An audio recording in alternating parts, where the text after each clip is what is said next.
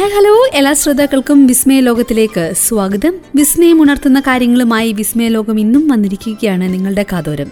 ചൂണ്ടയിടാൻ എല്ലാവർക്കും ഇഷ്ടമാണല്ലേ? പ്രത്യേകിച്ചും ക്ഷമ കിട്ടും എന്നൊരു പ്രതീക്ഷയിൽ ചൂണ്ടയിടാൻ പോകുന്നവർ മാനസിക വിനോദത്തിനൊക്കെ ഒത്തിരി പ്രാധാന്യം കൊടുക്കുന്നവർ നേരെ ചൂണ്ടയും എടുത്തിട്ടാണ് പോകുന്നത്. നല്ലൊരു കാര്യമാണ്. എല്ലാവർക്കും ക്ഷമിച്ചിരിക്കാനുള്ള ഒരു പ്രാക്ടീസാണ് ചൂണ്ടയിടൽ. അങ്ങനെ ചൂണ്ടയിട്ടപ്പോൾ ചെറിയ മീനെയൊക്കെ കിട്ടിയ അനുഭവം നമുക്കുണ്ടാവും അല്ലേ എന്നാൽ ചൂണ്ടയിൽ ഒരു വമ്പൻ സ്രാവ് കുടുങ്ങിയാൽ നമ്മൾ എന്ത് ചെയ്യും? അങ്ങനെയൊക്കെ ചോദിച്ചാൽ നമ്മൾ സ്രാവുള്ളടത്തൊന്നും ചൂണ്ടയിടാൻ പോകത്തില്ലല്ലോ എന്ന് പറഞ്ഞ് രക്ഷപ്പെടാം. പക്ഷെ ഇവിടെ ഒരാൾക്ക് അങ്ങനെ രക്ഷപ്പെടാൻ പറ്റിയില്ലെന്നേ. ഒരു പതിനഞ്ച് വയസ്സുകാരൻ ചൂണ്ടയിടാൻ പോയപ്പോൾ ആ കുട്ടിയുടെ ചൂണ്ടയിൽ കുടുങ്ങിയത് ഒരു വമ്പൻ സ്രാവാണ്. എന്താണ് സംഭവമെന്ന് വിശദമായിട്ടൊന്ന് കേട്ടാലോ? കൂട്ടുകാരുമൊത്ത ഒരു കൗതുകത്തിനാണ് സിഡ്നി ഹാർബറിൽ മീൻ പിടിക്കുവാൻ ഓസ്ട്രേലിയ സ്വദേശിയായ അഡിസൺ ഹോട്ട്സ് എന്ന പതിനഞ്ച് വയസ്സുകാരൻ ഇറങ്ങിയത്. എന്നാൽ അപ്രതീക്ഷിതമായ അഡിസന്റെ ചൂണ്ടയിൽ കുടുങ്ങിയത് ഒരു സ്രാവാണ്. ചെറുതൊന്നുമല്ല രണ്ടര മീറ്ററിലധികം നീളമുള്ള ബുൾ ഷാർക്ക് ഇനത്തിൽപ്പെട്ടൊരു വമ്പൻ സ്രാവാണ് നമ്മുടെ അഡിസൺ ഹോഡ്ജിന്റെ ചൂണ്ടയിൽ കുടുങ്ങിയത്.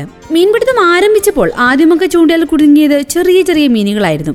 അതിനെ തിരികെ വെള്ളത്തിലേക്ക് തന്നെ വിട്ട് ഒരു അല്പം കൂടി വലിയ ഏതെങ്കിലും മീൻ കുടുങ്ങുമോ എന്നറിയുവാൻ കാത്തിരിക്കുകയായിരുന്നു നമ്മുടെ അഡിസൺ പെട്ടെന്നാണ് ചൂണ്ടനൂലിൽ ശക്തമായി എന്തോ വലിക്കുന്നതായി തോന്നിയത്. അഡിസൺ സർവശക്തിയും എടുത്ത് തിരികെ വലിച്ചിട്ട് മീനിനെ ഉയർത്തിക്കൊണ്ടുവരാനായില്ല. വെള്ളത്തിലേക്ക് ശ്രദ്ധിച്ചു നോക്കിയപ്പോഴാണ് അതൊരു കൂറ്റൻ സ്രാവാണെന്ന് തിരിച്ചറിഞ്ഞത്. സ്രാവിന്റെ വലുപ്പം കണ്ട് തന്റെ കണ്ണുകളെ തന്നെ വിശ്വസിക്കാനായില്ല എന്നാണ് അഡിസൺ പറയുന്നത്. അങ്ങനെ നാൽപ്പത്തിയഞ്ച് മിനിറ്റ് നേരം കഠിന പരിശ്രമം നടത്തിയാണ് ഒടുവിൽ സ്രാവിനെ ബോട്ടിനരികിൽ എത്തിക്കുവാനായതെന്നും അഡിസൺ പറയുന്നു. ഇതുമാത്രമല്ല സ്രാവും അടിച്ചനും തമ്മിലുള്ള മൽപ്പിടുത്തത്തിന്റെ വീഡിയോയും പകർത്തിയിട്ടുണ്ട് കൂട്ടുകാർ. ഇടയ്ക്ക് സ്രാവ് ശക്തിയായി വെള്ളത്തിനടിയിലേക്ക് നീങ്ങിയപ്പോൾ താനും വീണു പോകുമെന്ന സ്ഥിതി വരെ ഉണ്ടായതായി അടിസൺ പറയുന്നു. രണ്ടേ പോയിന്റ് എട്ട് മീറ്റർ നീളമാണ് ഈ സ്രാവിന് ഉണ്ടായിരുന്നത്. ഏകദേശം നൂറ്റി അൻപത് കിലോഗ്രാമിനടുത്ത് ഭാരവുമുണ്ട്. സിഡ്നി അക്വേറിയത്തിൽ ബുൾഷാർ കിണത്തിൽപ്പെട്ട സ്രാവുകളെ മുൻപ് ധാരാളമായി കണ്ടിട്ടുണ്ടെങ്കിലും വലിപ്പത്തിലും ചലനങ്ങളിലും അവയിൽ നിന്നും ഏറെ വ്യത്യസ്തമായിരുന്നു താൻ പിടികൂടിയ സ്രാവെന്ന് അഡിസൺ പറയുന്നു. സ്വാഭാവിക ആവാസ വ്യവസ്ഥയിൽ ജീവിക്കുന്നതിനാലാവാം ഈ വ്യത്യാസമെന്നാണ് അഡിസന്റെ നിഗമനം. അഡിസനും സുഹൃത്തുക്കളും പതിവായി ഈ പ്രദേശത്ത് മീൻ പിടിക്കാൻ എത്താറുണ്ട്. എന്നാൽ ഇത് ആദ്യമായിട്ടാണ് ഇത്രയും വലിയ ഒരു മീൻ ചൂണ്ടയിൽ കുടുങ്ങുന്നത്. വ്യത്യസ്ത ഇനത്തിൽപ്പെട്ട മീനുകളുടെ വളർച്ച നിരീക്ഷിക്കുന്നതിനും സംരക്ഷണം നൽകുന്നതിനുമായി അവയ്ക്ക് ടാഗുകൾ നൽകുന്ന ഡിപ്പാർട്ട്മെന്റ് ഓഫ് പ്രൈമറി ഇൻഡസ്ട്രിയിലെ അംഗം കൂടിയാണ് അഡിസൺ. അപ്പൊ ആൾ പതിനഞ്ച് വയസ്സേ ഉള്ളൂ എങ്കിലും ചില്ലറക്കാരനല്ലെന്ന് മനസ്സിലായല്ലോ. എന്തായാലും ഈ അസാധാരണ മീൻപിടുത്തത്തിന്റെ വീഡിയോ സമൂഹ മാധ്യമങ്ങൾ ശ്രദ്ധ നേടിയിരിക്കുകയാണ്. ഈ വീഡിയോ കണ്ടിട്ട് ചിലരൊക്കെ ചൂണ്ടയിൽ കുടുങ്ങിയ സ്രാവിനെ അതിന്റെ യഥാർത്ഥ ആവാസ വ്യവസ്ഥയിൽ തിരികെ വിടണമെന്നൊക്കെയുള്ള അഭിപ്രായമായിട്ട് രംഗത്ത് വന്നിട്ടുണ്ട്. അഡിസന്റെ തീരുമാനം എന്താണെന്ന് നമുക്ക് അറിയില്ല.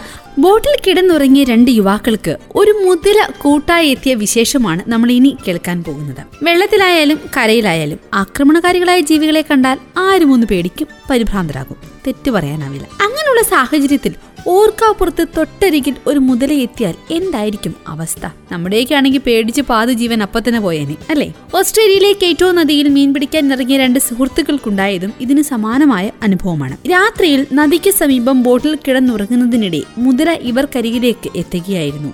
വാരാന്ത്യം ആഘോഷിക്കാനാണ് ജേസൺ ഡേവിഡ് എന്നീ സുഹൃത്തുക്കൾ നദിയിൽ മീൻ പിടിക്കാനെത്തിയത്. രാത്രിയിൽ ബോട്ടിൽ തന്നെ കിടന്നുറങ്ങാമെന്ന് തീരുമാനിക്കുകയും ചെയ്തു.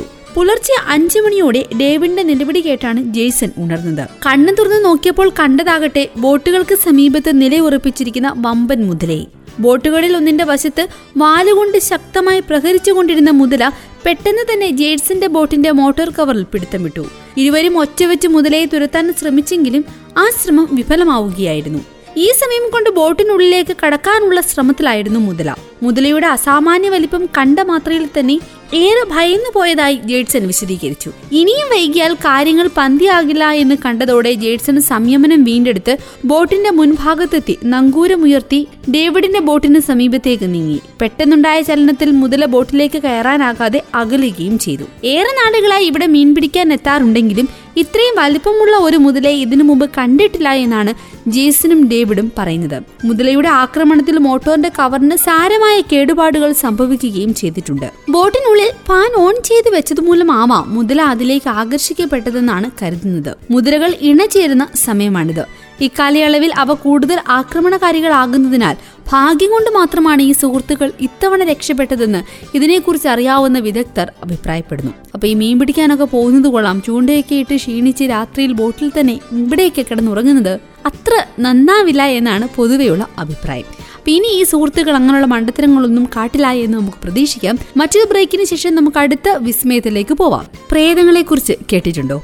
നാഗവല്ലിയും ആകാശഗംഗയും ഇന്ദ്രിയത്തിലെ പ്രേതമൊക്കെ നമ്മൾ കണ്ടിട്ടുണ്ട്. പിന്നീട് ഇങ്ങോട്ട് പ്രേതത്തിന്റെ പല പല സിനിമകൾ വന്നു.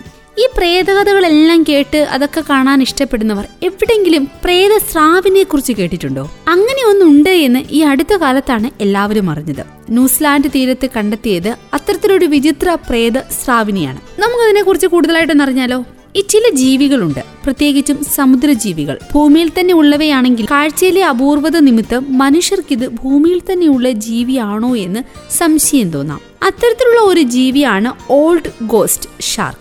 അഥവാ പുരാതന പ്രേത സ്രാവ്. സ്രാവിന്റെയും തിരണ്ടയുടെയും സങ്കരവർഗമെന്ന് തോന്നിക്കുന്ന വിധത്തിലുള്ള ശരീരഘടനയാണ് ഈ ജീവികൾക്ക് ഉള്ളത്. അതേസമയം ഭൗമ ചരിത്രം വെച്ച് പരിശോധിച്ചാൽ ഈ ജീവികൾക്ക് സ്രാവുകളെക്കാളും തിരണ്ടികളെക്കാളും പഴക്കമുണ്ടാകുമെന്ന് ഗവേഷകർ കരുതുന്നു. അതുകൊണ്ട് തന്നെ ഇവയെ സ്രാവുകളുടെയും തിരണ്ടികളുടെയും സങ്കര ഇനം എന്ന് വിളിക്കുന്നത് ശാസ്ത്രീയമായി ശരിയാകില്ല. ന്യൂസിലാൻഡ് തീരത്തു നിന്നാണ് ഈ ഇനത്തിൽപ്പെട്ട സ്രാവിന്റെ കുഞ്ഞിനെ ഗവേഷകർ ഇപ്പോൾ കണ്ടെത്തിയിരിക്കുന്നത്. തീരത്തോട് ചേർന്ന് സ്വതന്ത്രമായി നീന്തുകയായിരുന്നു ഈ പ്രേതസ്രാവിന്റെ ദിവസങ്ങൾ മാത്രമുള്ള കുഞ്ഞിനെ. National institute of water and atmospheric research ഇൻസ്റ്റിറ്റ്യൂട്ടിലെ ഗവേഷകരാണ് തിരിച്ചറിഞ്ഞത്. അപൂർവമായി മാത്രം കാണാറുള്ള ഈ ജീവികളുടെ ഓരോ കണ്ടെത്തലും ശാസ്ത്രലോകം വലിയ പ്രാധാന്യത്തോടെയാണ് അടയാളപ്പെടുത്തുന്നത്. ഇന്നും സമുദ്ര ഗവേഷകർക്ക് മുന്നിൽ ഒരുപാട് ചോദ്യങ്ങൾ ഉയർത്തുന്ന ഒട്ടനവധി പഠനങ്ങൾക്ക് സാധ്യതയുള്ള ജീവിവർഗം കൂടിയാണ് ഈ പ്രേത സ്രാവുകൾ. ഇപ്പോൾ തിരമാലയോട് ചേർന്ന് കുട്ടി കുട്ടിപ്രേത സ്രാവിനെ കണ്ടെത്തിയത് ഗവേഷകരെ അത്ഭുതപ്പെടുത്തുവാൻ മറ്റൊരു കാരണം കൂടിയുണ്ട്. സമുദ്രത്തിന്റെ അടിത്തട്ടിനോട് ചേർന്നുള്ള മേഖലയിലാണ് ഈ സ്രാവിൻ കുഞ്ഞുങ്ങൾ ജനിച്ചു വീഴുക. ഇവിടെ ക്യാപ്സ്യൂളിന് സമാനമായ ഷെല്ലുകളിലാണ് ഓരോ കുട്ടിയും ശൈശവദശ എത്തും വരെ കഴിച്ചുകൂട്ടുന്നത്. സമുദ്രനിരപ്പിൽ നിന്നും ആയിരത്തി എഴുന്നൂറ് മീറ്റർ വരെ ശരാശരി താഴ്ചയിലെ ഇവ കാണപ്പെടാറുള്ളൂ. പ്രത്യേകിച്ചും ന്യൂസിലൻഡിലെ ചത്താം റൈസ് എന്ന സമുദ്രമേഖലയിൽ ഇവിടെയാണ് പ്രേതസ്രാവുകളുടെ കോളനികൾ ഏറ്റവും അധികം കണ്ടെത്തിയിട്ടുള്ളത്. അതുകൊണ്ട് തന്നെ ഈ മുട്ടയിൽ നിന്നും പുറത്തു കടന്ന ഏതാനും ദിവസങ്ങൾക്കുള്ളിൽ ഈ പ്രേതസ്രാവിന്റെ കുഞ്ഞ് എങ്ങനെ തീരത്തോട് ചേർന്നുള്ള മേഖലയിലേക്ക് എത്തി എന്നതാണ് ഗവേഷകരിൽ കൗതുകമുണർത്തുന്ന കാര്യം. പ്രേതസ്രാവ് എന്നത് ഇവയെ പൊതുവായി വിളിക്കുന്ന പേരാണ്. ഇവയുടെ സാങ്കേതിക നാമം യഥാർത്ഥത്തിൽ കിമേറിയ എന്നാണ്. പ്രായപൂർത്തിയായ കിമേറിയകളെ സമുദ്രനിരപ്പിൽ ഇരുന്നൂറ് മീറ്റർ മുതൽ രണ്ടായിരത്തി അറുന്നൂറ് മീറ്റർ വരെ ആഴത്തിലുള്ള പ്രദേശത്താണ് കണ്ടുവരാറ്. ഏതാണ്ട് രണ്ട് മീറ്റർ വരെ നീളവും ഇത്തരത്തിലുള്ള മുതിർന്ന സ്രാവുകൾക്ക് ഉണ്ടാകാറുണ്ട്. ജീവനോടെ കണ്ടെത്താനുള്ള ബുദ്ധിമുട്ട് കാരണം ഇവയുടെ ഫോസിലുകൾ ലഭിക്കുന്നത് പോലും അത്യപൂർവമാണെന്നതാണ് മറ്റൊരു വസ്തുത. ഇക്കാരണം കൊണ്ട് തന്നെ ഈ ജീവികളുടെ ജനിതക പഠനം പോലും തൃപ്തികരമായ രീതിയിൽ പൂർത്തിയാക്കുവാൻ ഇതുവരെ ഗവേഷകർക്ക് സാധിച്ചില്ല. എന്തായാലും ഈ കുട്ടിസ്രാവിനെ കണ്ടെത്തിയത് ഇവയെക്കുറിച്ചുള്ള പഠനത്തിന് വലിയ നേട്ടമാകുമെന്നാണ് ഗവേഷകർ പ്രതീക്ഷിക്കുന്നത്. ഈ ജീവികളുടെ ജീവിതത്തിലെ ആദ്യഘട്ടങ്ങളെക്കുറിച്ചും ഇവയുടെ പൂർണ വളർച്ചയിലേക്കുള്ള യാത്രയെക്കുറിച്ചുമൊക്കെ കൂടുതൽ മനസ്സിലാക്കുവാൻ ഈ കുട്ടിസ്രാവിനെ നിരീക്ഷിക്കുന്നതിലൂടെ സാധിക്കുമെന്നവർ കരുതുന്നു. അവരുടെ പ്രതീക്ഷ അങ്ങനെ തന്നെ ആവട്ടെ എന്ന് നമുക്കും ആശംസിക്കാം. എന്നാലല്ലേ നമുക്കും അതിനെക്കുറിച്ചൊക്കെ കൂടുതലായിട്ട് അറിയുവാൻ സാധിക്കും. അപ്പൊ എന്തായാലും ഗവേഷകർ അതിനെക്കുറിച്ച് പഠിക്കട്ടെ. നമുക്ക് അടുത്ത വിശേഷത്തിലേക്ക് പോവാം. മുതലുകളെ കുറിച്ച് തന്നെയാണ് നമ്മുടെ അടുത്ത വിസ്മയ വിശേഷവും. ഈ മുതലുകൾക്കൊക്കെ ടെൻഷൻ ഉണ്ടാവുമോ ഹൈപ്പർ ടെൻഷനും ബി പിയും ഒക്കെ? രണ്ട് മനുഷ്യരെ തിന്ന ഭീമൻ മുതലയുടെ ജീവനെടുത്തത് ടെൻഷനും അണുബാധയുമാണെന്ന റിപ്പോർട്ടാണ് ഇപ്പോൾ ഇങ്ങനൊരു സംശയം ചോദിക്കുവാൻ ഗവേഷകരെ പ്രേരിപ്പിച്ചിരിക്കുന്നത്. ഉപ്പ് വെള്ളത്തിൽ ജീവിക്കുന്ന ലോകത്തിലെ ഏറ്റവും വലിയ മുതല എന്ന നേട്ടം സ്വന്തമാക്കിയ ലോലോങ്ങിന്റെ മരണത്തെക്കുറിച്ച് അധികൃതരുടെ ഞെട്ടിക്കുന്ന വെളിപ്പെടുത്തലാണ് പുറത്തു വന്നിരിക്കുന്നത് മാനസിക പിരിമുറുക്കമാണത്രേ ഈ മുതലയുടെ ജീവനെടുത്തത്. രണ്ടായിരത്തി പതിമൂന്നിലാണ് അണുബാധയും മാനസിക പിരിമുറുക്കവും ലോലോങ്ങിന്റെ ജീവൻ കവർന്നത്. രണ്ട് മനുഷ്യരെ ആഹാരമാക്കിയെന്ന ആരോപണത്തെ തുടർന്ന് അധികൃതർ ലോലോങ്ങിനെ പിടികൂടി പാർക്കിലേക്ക് മാറ്റി. ഫിലിപ്പീൻസിലെ ബുനാവാനിൽ നിന്നും കാണാതായ മത്സ്യത്തൊഴിലാളിയെയും പിന്നീട് പന്ത്രണ്ട് വയസ്സുള്ള ഒരു പെൺകുട്ടിയെയും മുതല ആഹാരമാക്കിയെന്നായിരുന്നു ആരോപണം. പിന്നീട് ഇതിനെ ഫിലിപ്പീൻസിലെ ടൂറിസം പാർക്കിലേക്ക് മാറ്റി സംരക്ഷിച്ചു വരികയായിരുന്നു. ഇവിടെ പാർപ്പിച്ചതിന് ശേഷമാണ് ലോലോങ്ങിൽ ഇത്തരം മാറ്റങ്ങൾ കണ്ടു തുടങ്ങിയത് ഇരുപത്തിയൊന്നടി നീളവും ഒരു ടണ്ണോളം ഭാരവുമുള്ള മുതല രണ്ടായിരത്തി പന്ത്രണ്ടിൽ ഗിന്നസ് റെക്കോർഡ് സ്വന്തമാക്കിയിരുന്നു. പാർക്കിൽ രണ്ടു വർഷത്തോളം കഴിഞ്ഞെങ്കിലും മുതല കടുത്ത മാനസിക പിരിമുറുക്കം നേരിട്ടിരുന്നു എന്നാണ് അധികൃതരുടെ കണ്ടെത്തൽ. ജീവൻ നഷ്ടപ്പെടുന്നതിന് മുൻപ് മുതലയിൽ അസുഖങ്ങളും കണ്ടെത്തിയിരുന്നു. വയറിനുള്ളിലെ അണുബാധയ്ക്ക് പിന്നാലെ വയർ വീർത്തു വരികയും ഒരു മാസത്തോളം ഭക്ഷണം കഴിക്കാതിരിക്കുകയും ചെയ്തു. മാനസിക പിരിമുറുക്കവും ടെൻഷനും മുതലയുടെ മരണത്തിന് ആക്കം കൂട്ടിയെന്നാണ് ഇപ്പോൾ അധികൃതർ വിശദീകരിക്കുന്നത്. എന്തായാലും ഈ മമ്പൻ മുതലയുടെ മൃതശരീരം ഇപ്പോഴും മ്യൂസിയത്തിൽ സൂക്ഷിച്ചിട്ടുണ്ട്. ആരറിഞ്ഞു? പാവത്തിനെ എല്ലാവരും തെറ്റിദ്ധരിച്ചതാണെന്ന്. ചിലപ്പോൾ ആ രണ്ട് മനുഷ്യരെ അത് തിന്നിട്ടില്ലെങ്കിലോ?